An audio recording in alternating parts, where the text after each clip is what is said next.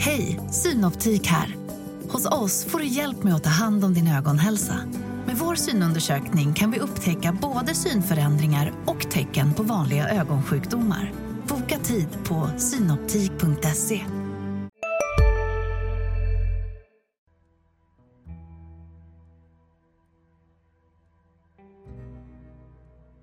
Välkommen till en ny säsong av Studio Krim med oss på Länstidningen Södertälje. Jag, Torbjörn Granström, kriminalreporter, har varit med tidigare. Ricardo Burrows är inte med den här säsongen, tyvärr. Han har gått vidare till andra grejer.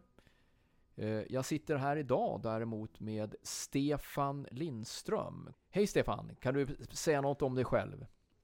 Hej Torbjörn! Ja, jag heter alltså Stefan Lindström. Jag är kommunreporter och skriver normalt sett inte kanske så mycket om kriminalitet. Inom mitt bevakningsområde så är det kanske det som är gränsar eller som är på den kriminella arenan är det snarare saker som korruption och bidragsbrott och sånt som jag kommer i kontakt med. Eh, utöver det stora området som är avfallsbrottslighet som jag har skrivit en hel del om. Eh, men det kommer vi komma, kunna återkomma till i senare avsnitt. Mm, intressant. Eh, vi tänkte mjukstarta det här första avsnittet för säsongen. Det har egentligen inte hänt någonting specifikt som vi skulle, liksom någon speciell händelse som vi ska fokusera på. Men vi tänkte vi skulle gå igenom den här konflikten ändå som, har, som alltjämt pågår tyvärr i Södertälje, som startade i höstas med en massa skjutningar.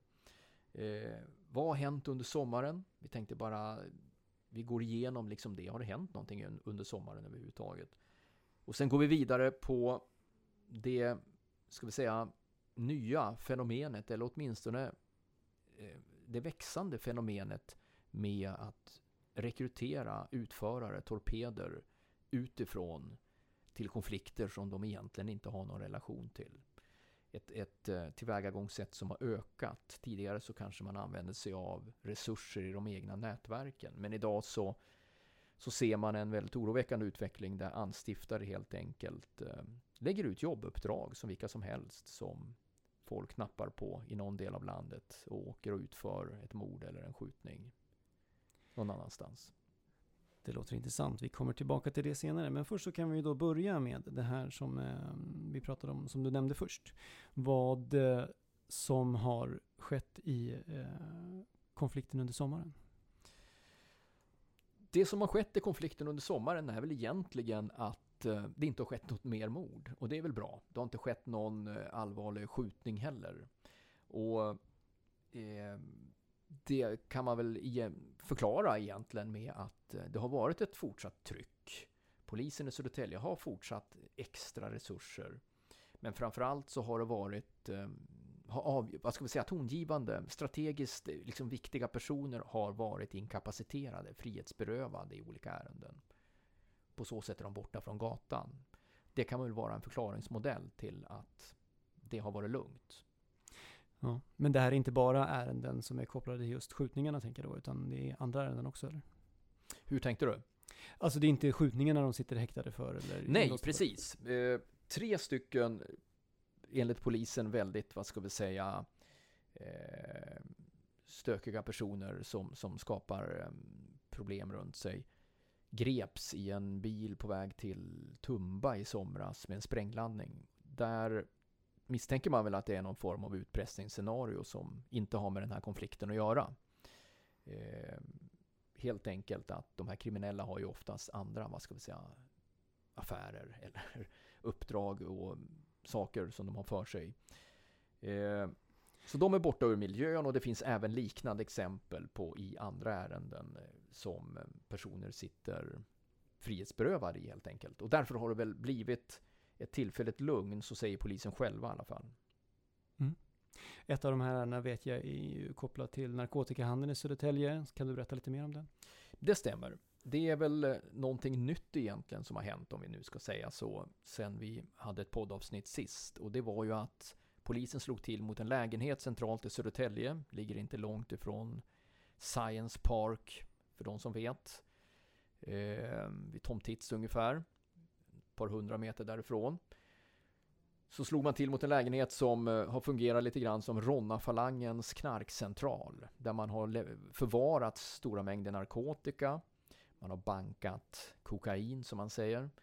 Man har portionerat ut de här i sippåsar och annat. Och sen så har man delat ut till sina gatusäljare, becknare på gatan som sen har sålt vidare. Liksom det här, den här typen av vad ska vi säga, lägenheter som knarkcentraler har de här hela tiden. Det har slagits till mot andra tidigare också. Men i det här fallet så har åtal väckts och under sommaren här och det är 12 personer som står åtalade kopplade då till den här Ronna-falangen.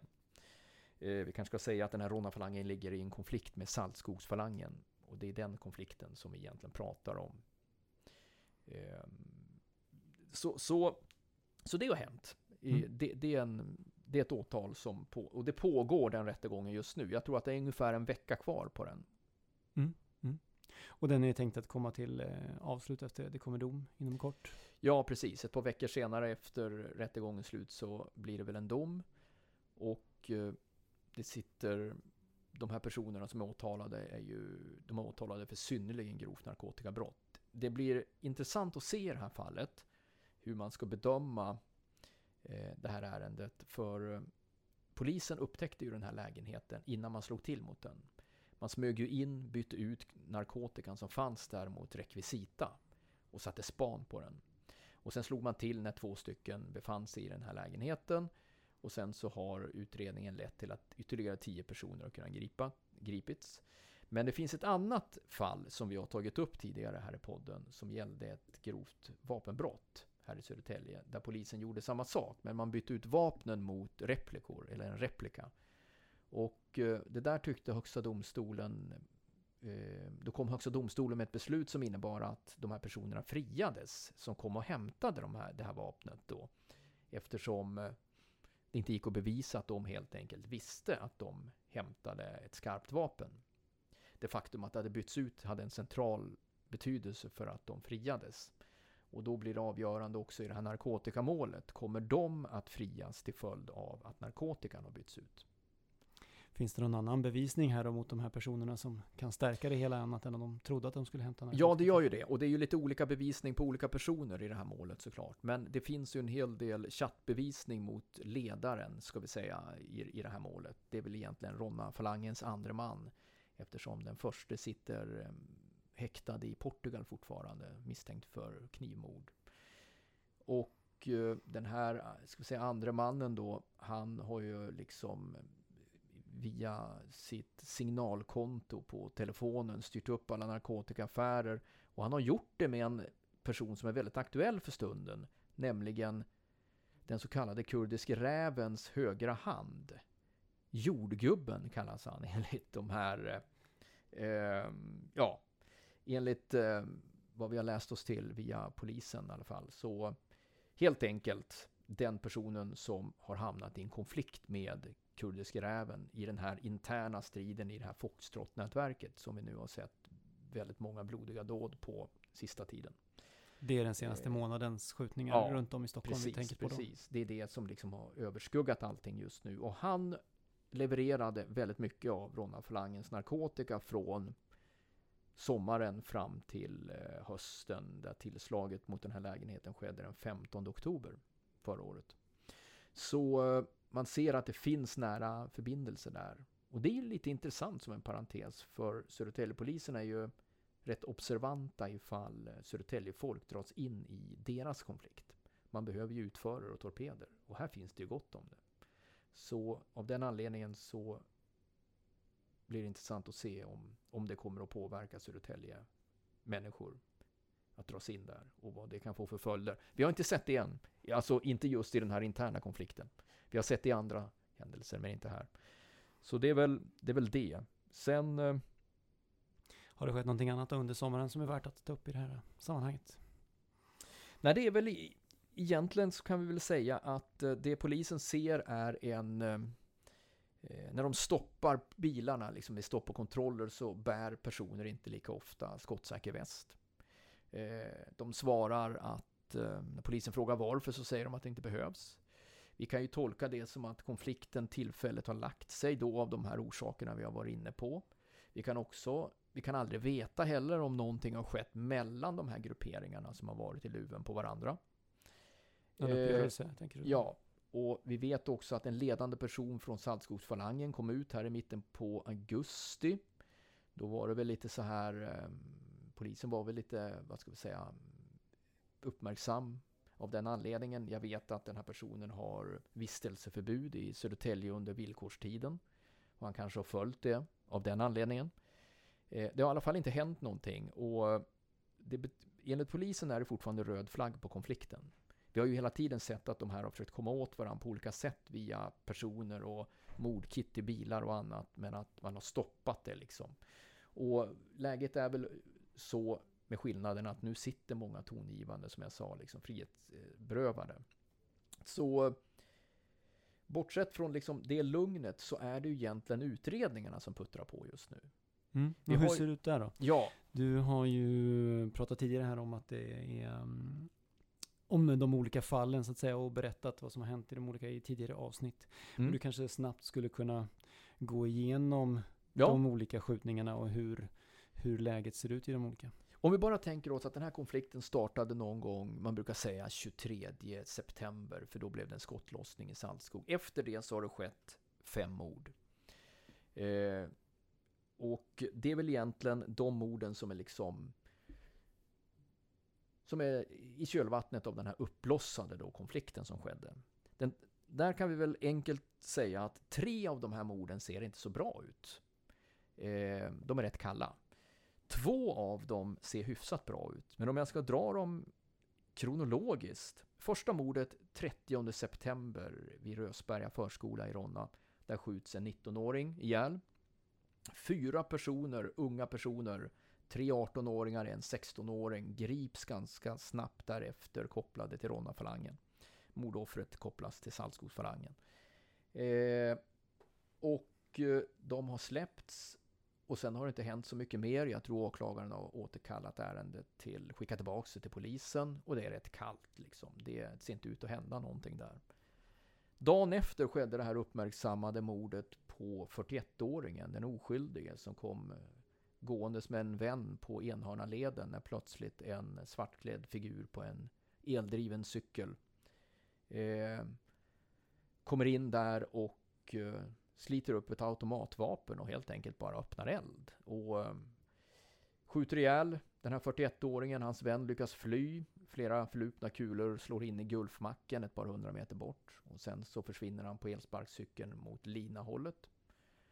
Och där plockar man, hittar man den här både mordvapen och elsparkcykel senare i ett garage. Några, ja, och man griper en person som på pappret är 17 år. Och vi har varit inne på det tidigare. Polisen menar att egentligen är den här personen myndig. Men myndigheterna har inte brytt sig om tidigare och ändrat hans ålder. Och nu sitter man på papper med en 17-åring istället för en kanske 19-åring. och eh, men det ärendet ser bra ut. Jag har förstått att det ser väldigt bra ut faktiskt. Man har jobbat oerhört skickligt här och allt ifrån poliserna i liksom yttre tjänst när man hittade de här grejerna. Man improviserade och man har eh, man har så många som 13 personer som kommer att åtalas relativt snart i det här ärendet. Dels mördaren, eller den misstänkte mördaren, ska vi säga. Dels är det väl ett par för medhjälp till mord, det är också allvarligt. Och sen har vi liksom neråt på skalan kanske någon som eh, skyddad av brottsling eller någon som har vetat något men inte sagt till polisen. Sådana brott som man inte sitter häktade för inför ett mål. Jag tror det är fyra personer som sitter häktade av de här 13 inför det här. Men där ser det bra ut. Nu går vi vidare. En kort fråga bara. Ja. De, de misstänkta i det här fallet, vilken falang tillhör de? De misstänkta i det här fallet är Saltskogsfalangen. Bra fråga, jag glömde bort att säga det. Det här var liksom hämnden från mordet innan. På Mm. den här 19-åringen i Ronna. Eh, tror polisen. Alltså, ja, man är rätt säker på det. Och eh, så eh, de var förmodligen ute efter någon annan. Och det blev en så kallad felskjutning. Det är ett märkligt begrepp, men ja, den här personen har ingen off, måltavlan hade, offret har ingen som helst koppling till de här och polisen är säker på att antingen valde man dem bara för att visa, titta vi är farliga, vi, vi, eh, vi tar någon, för det är tyvärr inte helt ovanligt det heller. Eller så valde man fel. Eh, sen, om vi går vidare, så sker då Ronna-falangens svar på det här. För oavsett om det här var en person som inte hade med Ronna-falangen att göra, de visste knappt vem det här var. Det ser man på chattar i en utredning. De liksom pratar sinsemellan. Vem var det? Va? Han? Nej. Jag vet inte, de vet inte riktigt vem det är, men de tycker det är sjukt i alla fall att de skjuter bara någon sådär, låter det som. Eh, så oavsett om det är fel person man har skjutit eller så, så har man ju varit ute efter någon i Ronna-falangen. Och här någonstans har det ju startat ett öppet krig liksom. Och eh, då kommer, ska vi säga, Ronna-falangens svar den 6 oktober. Det är då den här händelsen med två personer svartklädda på en skoter som åker in i Saltskog och skjuter ihjäl en person och skadeskjuter svårt en person från Saltskogssidan. Eh, och här har det ju faktiskt varit ett åtal som har gått till tingsrättsförhandling och det har blivit friande dom mot två personer då på Ronna-sidan som har varit åtalad för medhjälp till mord. Egentligen har åklagaren kanske trott att någon av de här personerna faktiskt har varit involverad i mordet och varit på plats. Men som alltid så måste man ju säkra med hängslen och livrem liksom för att det ska kunna gå igenom i en rättegång som man har åtalat för medhjälp. Eh, men de har friats, överklagat till hovrätten, så det återstår att se hur det är. Men i alla sådana här mord i, i vad ska vi säga, gangstermiljöer så är det eh, indiciekedjor, så det blir ett bedömande liksom för rättens ledamöter i slutändan. Och det återstår att se om hovrätten gör en annan bedömning av den här indiciekedjan. Högsta domstolen har ju ändå meddelat att man ska se indiciekedjor i sin helhet på ett mer, mer än vad man har gjort tidigare när man har tittat på varje bevispunkt för sig. Så därför så blir det intressant. Har tingsrättens bedömning varit på det gamla sättet liksom? Ja, vi får se. Hovrätten har ju faktiskt överraskat med att vara mycket strängare än tingsrätten i många domar på slutet. Förut har det ju traditionellt varit tvärtom. Mm, Sen så fortsatte ju den här konflikten och här stoppar ju polisen många mordförsök. Kanske så många som tio stycken i den kriminella miljön i Södertälje. Men så kommer vi fram till 4 december då det fjärde mordet sker. En 25-åring skjuts ihjäl Eh, i en trappuppgång i Västra Blombacka, ett område som är förknippat med Saltskogfalangen. Där har det bott många ur den falangen och eh, grupperingen. Och ehm, ehm, där skjuts alltså den här personen ihjäl. En polispatrull tror jag bara var 300 meter därifrån eller något sånt där. Man plockar in ett tre stycken tror jag, eller två, från eh, Ronna-falangen. Men de släpps ganska omgående för det enda orsaken att man plockar in dem är att de råkar vara i närheten. Eh, det finns egentligen ingenting annat som styrker att de, det skulle ha varit dem egentligen. Men eh, eh, omständigheterna är också sådana att det var ganska många i det här trapphuset och så. Och, och det är lite, eh, lite konstiga omständigheter kring det där mordet. Vad vi vet är i alla fall att det ligger på grova brott i Flemingsberg och det är rätt kallt. Hej, Ulf Kristersson här. På många sätt är det en mörk tid vi lever i. Men nu tar vi ett stort steg för att göra Sverige till en tryggare och säkrare plats. Sverige är nu medlem i Nato. En för alla, alla för en. Har du också valt att bli egen? Då är det viktigt att skaffa en bra företagsförsäkring. Hos oss är alla småföretag stora och inga frågor för små. Swedeas företagsförsäkring är anpassad för mindre företag och täcker även sånt som din hemförsäkring inte täcker. Gå in på swedea.se företag och jämför själv. Det händer inte mycket där i det här fallet. Eh, de har så otroligt många mord på grova brott i Flemingsberg ta hand om. Och det här där man inte hade liksom klara eh, liksom ingångar att gå vidare på. Om jag har förstått saken rätt så, så har man lagt det på is och det är väldigt kallt. Kanske kallast av alla vi har nämnt idag, förutom det första mordet där. Kanske i den nivån också, jag vet inte. Och sen kommer vi fram då till det andra mordet och det femte och sista i konflikten, men det andra mordet som det ser bra ut utredningsmässigt. Och det är det mordet som skedde på en 30-åring kopplad till Ronna-falangen i Flemingsberg den 7 mars i år. Då skjuts ju en person. Um, Och han är ju en person som är en, vad ska vi säga, rätt känd profil i den kriminella miljön under lång, lång tid. Och därför kan han ha liksom dragit på sig många olika alternativa, ska vi säga, konfliktfronter liksom så. Men, men när man ser att tre personer sitter nu häktade varav två unga torpeder från Saltskogssidan så känns det ändå som att det har med konflikten att göra. Men det, de här tre personerna har i alla fall suttit häktade länge och därför tolkar det som, och det säger även från polisiärt håll, att det ser bra ut utredningsmässigt. Så så kan vi väl säga att det ser ut på mordfronten. Mm. Intressant. Och om vi ska gå vidare då så kan vi titta lite på andra våldsdåd som har varit under sommaren här. Det ju, har ju skett saker i Södertälje som inte bara är skjutningar så att säga, utan även sprängningar till exempel. Kan du berätta lite mer om det? Ja, just det. Har det, har, det har ju sprängts en hel del. Eller hel del, det var två stycken i alla fall väldigt uppmärksammade sprängningar i somras. En i Ronna centrum och en i Geneta. Men den i Ronna centrum, det var ju en sprängning mot en eh, lägenhetsdörr. Eh, där eh, där eh, måltavlan tros ha varit en anställd på Tysslinge, Sishem. Eh, och det är någon form av utpressningssituation som har skett mot den här anställda från eh, personer inne på, på Tysslingeanstalten, eller ungdomshemmet. Och eh, då har man använt sig av eh, samarbete med en central person ur Ronna-falangen kan man säga som har sett till att, som misstänks ha utfört det här på, på utsidan. Mm. Det är alltså eh, inte någon person på, från Södertälje-miljön som sitter Nej, anst, anstiftaren på SIS-hemmet är en 17-åring och den här så kallade rätt kände, eller väldigt kände Delta-mördaren, han som sprang in på Delta gym i Stockholm för något år sedan och sköt ihjäl en person. Sköt fel person för övrigt också. Eh, det var en vanlig gymbesökare så att säga? Ja, han sköt en vanlig gymbesökare. Han, skulle, han, han var ute efter att skjuta någon som var kopplad till Bandidosfären. Som också tränade där. Men... Eh, eh, och han... Eh, det var ju samma person som... Ja, han dömdes ju för det där. Och han hamnade på, på Tysslinge. Mm. Sen, försökte, sen var det ju den här rymningen då i, i våras. Ja. I samband med tandläkarbesöket.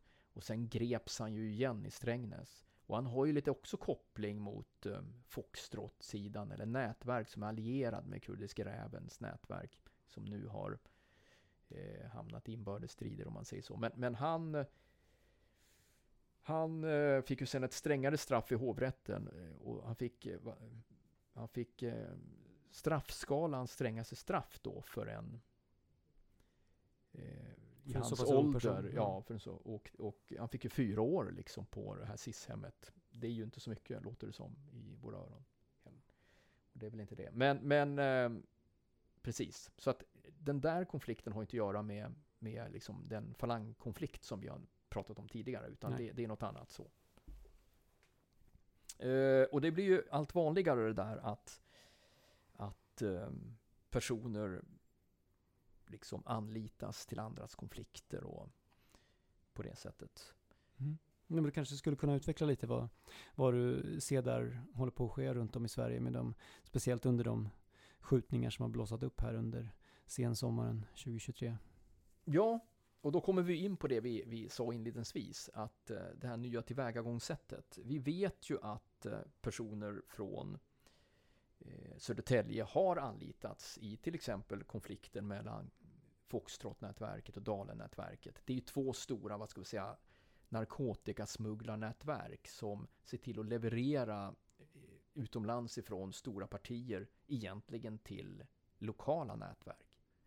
Kan man väl säga. Till flera lokala Ja, nätverk, det är egentligen leverantörer till nätverk i första hand som i sin tur liksom säljer vidare i sina revirområden, liksom i sina geografiska områden ner mot gatunivå. Typ Ronna-falangen är ett sånt nätverk mm. som har liksom köpt av från de här. Och eh, ja, man ser ju helt enkelt att eh, mellan de här stora nätverken har det varit väldigt mycket konflikter och man har anlitat folk från andra håll för att utföra dåd liksom, i de här konflikterna, utförare helt enkelt. Finns det några exempel på Södertäljebor i flera vid flera tillfällen som har varit inblandade i sånt här?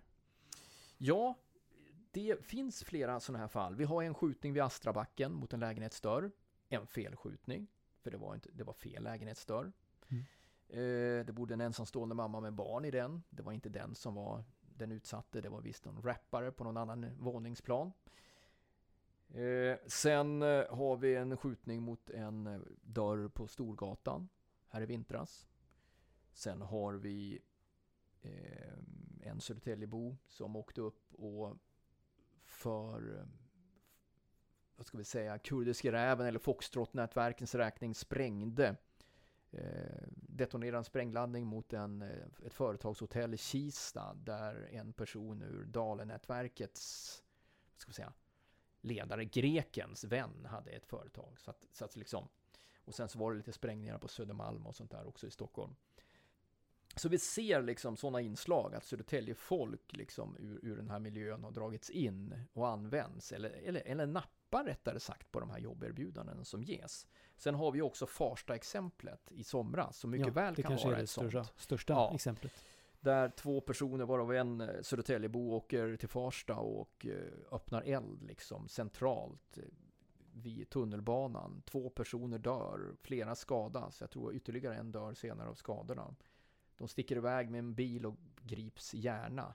Det här är personer som inte är särskilt liksom utpräglade profiler i den kriminella miljön. Men som mycket väl bara kan ha liksom nappat på ett jobberbjudande, hur märkligt det än låter. Liksom. Men det är det vi bara ser i den kriminella miljön, att den här typen av jobberbjudanden läggs ut, där unga, ofta personer nappar, tar på sig uppdrag, reser över landet och har ingen koppling som helst till vare sig måltavla eller den miljö där de verkar. Och här har vi också förklaringen till att det dels blir väldigt svårt att utreda de här fallen, för det gäller ju att hitta kopplingar mellan de här personerna och anstiftarna. Anstiftarna har ofta planerat det här bra. När de här utförarna kommer så får de vapen, de får ombyte, de får maskering, de får flyktbil, det är liksom hela kittet, mordkittet. Och sen så lyckas de, så får de betalt och så åker de hem till sitt. Och sen har de en fjäder i hatten i den här miljön för att de har lyckats med någonting. Men ofta åker de ju faktiskt fast också de här. För de är ju, de är ju sämre och eh, gör fler misstag. Och det blir mer felskjutningar och felsprängningar. Och ehm, de är inte lika rutinerade, de är yngre. Ehm. Kan man gå in någonting på kanske hur, hur de här rekryteringarna går till? Vad får man tag på en 15-årig gärningsman i dagens samhälle? Ja, och det där är ju den skrämmande utvecklingen som vi har sett. Att det tycks bli allt mer vanligt att man kan rekrytera nästan vem som helst på vanliga appar. Encrochat och Sky och sådär, det är liksom passé, det är historia. Nu rekryterar man på, på andra appar. Det är liksom WhatsApp, det är det kan vara TikTok, det kan vara rätt så, rätt så transparenta liksom appar och forum där man kommer i kontakt med folk. Och det gör liksom att det blir nästan anbudsförfaranden eller att man åtminstone lägger ut liksom jobbkrokar sådär som nästan vem som helst då kan nappa på. Och det där har man ju sett i de här senaste åtalen som har kommit att det är väldigt tydligt liksom hur man har eh, Ja, det är ingen knäckt kryptering i efterhand som polisen måste knäcka. De ser Ja, det bevisen. kan, det, det, det kan ju vara liksom vissa forum på signalappar och sånt där också. Men- Men, liksom, det, man använder sig av ganska vanliga ordinära appar som var och varann, va- som alla personer har i sina mobiler om man säger så. Ti- Tidigare så var man ju tvungen att ha liksom specialtelefon för Encrochat och så. Mm. Men här har ju alla tillgångar till själva apparna. Men gör det hela mindre misstänksamt för polisen så att säga? Blir det lättare eller svårare för polisen att upptäcka eller, Jag, jag, jag liksom skulle tro att lagföra kring det här? Ja, jag skulle tro att det blir både och liksom att, eh, som jag var inne på att eh, eftersom det sker fler misstag kommer man över de misstänktas eller gärningsmännens mobiler och då upptäcker man ju sånt här. För ofta kanske de också fotar vad de har åstadkommit. Till Som exempel den här. Södertäljebon som var uppe i Kista och sprängde lägenhetshotellet. Han fotade ju sen då för att visa sin anstiftare, eller liksom uppdragsgivare, titta vilket, vilket jobb. Han skrev liksom wow, värsta atombomben och jäklar vad det small och allt sånt där. Så att det blir ju jättebra bevisning sen när- när polisen tar de här. Men att sen så sitter ju folk i den här miljön och säger bara inga kommentarer. Och i många fall så är de så unga så de knappt får några straff. Och det gör ju liksom att man kommer inte åt de här anstiftarna därför man hittar inte heller några naturliga kopplingar mellan anstiftaren kanske och utföraren. Det kan dessutom finnas något led däremellan, en länk däremellan. Och det är ju liksom lite av grejen att den som utför det här får ju inte hela bilden. Så även om den skulle liksom bryta ihop och tjalla så, så skulle den inte kunna säga så mycket mer än att han nappade på det här erbjudandet. Han kom till något ställe och träffade någon som han egentligen aldrig som han ja, inte vet namnet på och han fick den här utrustningen och gjorde det. Så då är det liksom det är utföraren som som i sådana fall fälls. Men det är ju anstiftarna som är de farliga. Det är ju där liksom det är ju där farlig, alltså förvärringen har skett på den sidan också. Där vi inte kommer åt. Ja, det har skett på båda sidor. Men, men jag menar, de sitter ju liksom i Turkiet eller de sitter i Sverige eller på något annat ställe. Och har liksom en eh, marknad, eller har liksom någonting att ösa Utförarna finns, tycks ju finnas i mängder. Och det här är ju Sverige tämligen unik på, just det här tillvägagångssättet. Att unga personer kan tänka sig resa över landet, utföra ett mord, och bara liksom åka hem med pengarna i bästa fall och eh, inte bry sig mer om det. Man kan naturligtvis undra hur vi har fått den utvecklingen, men någonstans tror jag att det här har blivit en kultur av flera orsaker. Dels att vi har väldigt svårt att lagföra personer i den här miljön i Sverige. Eh, vi har ju bara det här danska exemplet här om året med några ur dödspatrullen som var i Danmark och mördade någon fiende ur Shottaz. Och sen halar liksom åklagaren mitt under förhandlingen upp bevisning som inte alls har varit kända för de åtalade. De har sagt till exempel att vi har inte suttit i någon bil. Ja, men nu har resultatet kommit att ert DNA finns där. Och varför har ni inte sagt det? De var ju liksom arga och upprörda över det här och de blev ju påminda om att de var inte i Sverige. De var i Danmark. Och, vad är skillnaden där då? I, ja, i, i, det, liksom i det fallet liksom att i Sverige så, så måste liksom så kan du som kriminell sitta och säga inga kommentarer under hela utredningstiden. Sen, sen när förundersökningen är klar, då blir den offentlig, då får du läsa den och då tittar du, hur ser indiciekedjan ut mot mig? Jaha, där har de mig, att jag har varit där. Ja, men då, då ger jag en förklaring till det. Och där har de, att, där har de mig på en bild. Ja, men då ger jag en förklaring till det där. Alltså, de åker slalom mellan indiciepunkterna och anpassar sin berättelse och får ihop en alternativ story som oftast bara är påhitt såklart. Men beviskraven gör ju att domstolen kräver ju av åklagaren att bortom allt rimligt tvivel bevisa att din så att säga version, åklagarens version är den rätta och inte förövarens, den misstänktes. Och det här är ju väldigt svårt har vi kom, kommit fram till. Det är bara liksom se Södertäljefallet. I Södertälje har vi haft enormt med resurser, polisresurser här i Södertälje. Och det är en väldigt många ytterst kvalificerade, skickliga personer med oerhört bra lokalkännedom. Polisen vet ju egentligen, det här, alltså, det är liksom polisiärt uppklarat många gånger. Man vet hyfsat bra hur det ligger till med de flesta morden och allting sånt.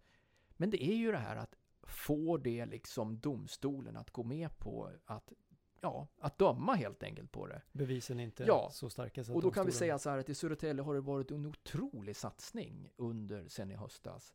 Och vi har då två fall som ser rätt bra ut av fem mord. Och eh, ett, som, som jag sa, det, det är liksom, där har det friats i tingsrätten. Och vi vet inte hur de här fallen som ser bra ut kommer att gå. Vi vet inte om någon mördare kommer att åka fast i slutändan. Och det, det, det, det tycker jag är rätt talande därför att med tanke på den eh, enorma, tycker jag, alltså kompetens som man märker när man pratar med liksom, poliser privat så, liksom, alltså i jobbet så, så märker man att de har ju full koll på läget. Men resultatet i domstol, där, det, det är där det fallerar ofta. Och, och det, där måste ju Sverige, tycker jag, det, det är förvisso nya liksom, redskap på väg in i systemet. Eh, det har implementerats och det kommer att liksom med avlyssningar och sånt där. Men jag tycker man ska titta på det här danska systemet. Vad, vad var det egentligen den här åklagaren kunde göra som inte en åklagare i Sverige kan göra? Danmark är ju en rättsstat det också. Mm. Ja, intressant. Med de orden om svårigheterna med att eh, få folk dömda för skjutningarna som har varit så är det dags att eh, avrunda. Vi kan väl ta upp det att det ser lite liknande ut eh, i det område som vi ska prata om nästa gång. Just det, ditt område. Ja, avfallsbrottsligheten.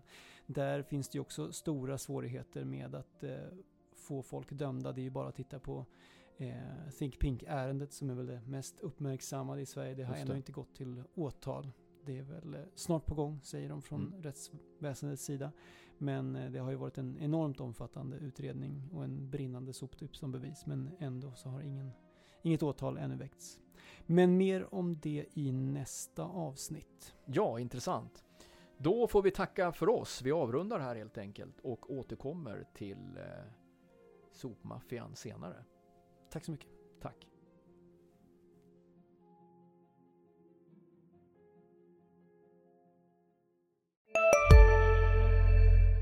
Big Mac har miljarder fans över hela världen. Under mer än 50 år har den skapat popkulturell historia. En legend med 100% nötkött och den mytomspunna såsen. Nu finns Big Mac för bara 39 kronor på McDonalds. Hej, Susanne Axel här. När du gör som jag och listar dig på en av Krys vårdcentraler får du en fast läkarkontakt som kan din sjukdomshistoria. Du får träffa erfarna specialister, tillgång till lättakuten och så kan du chatta med vårdpersonalen. Så gör ditt viktigaste val idag, lista dig hos Kry.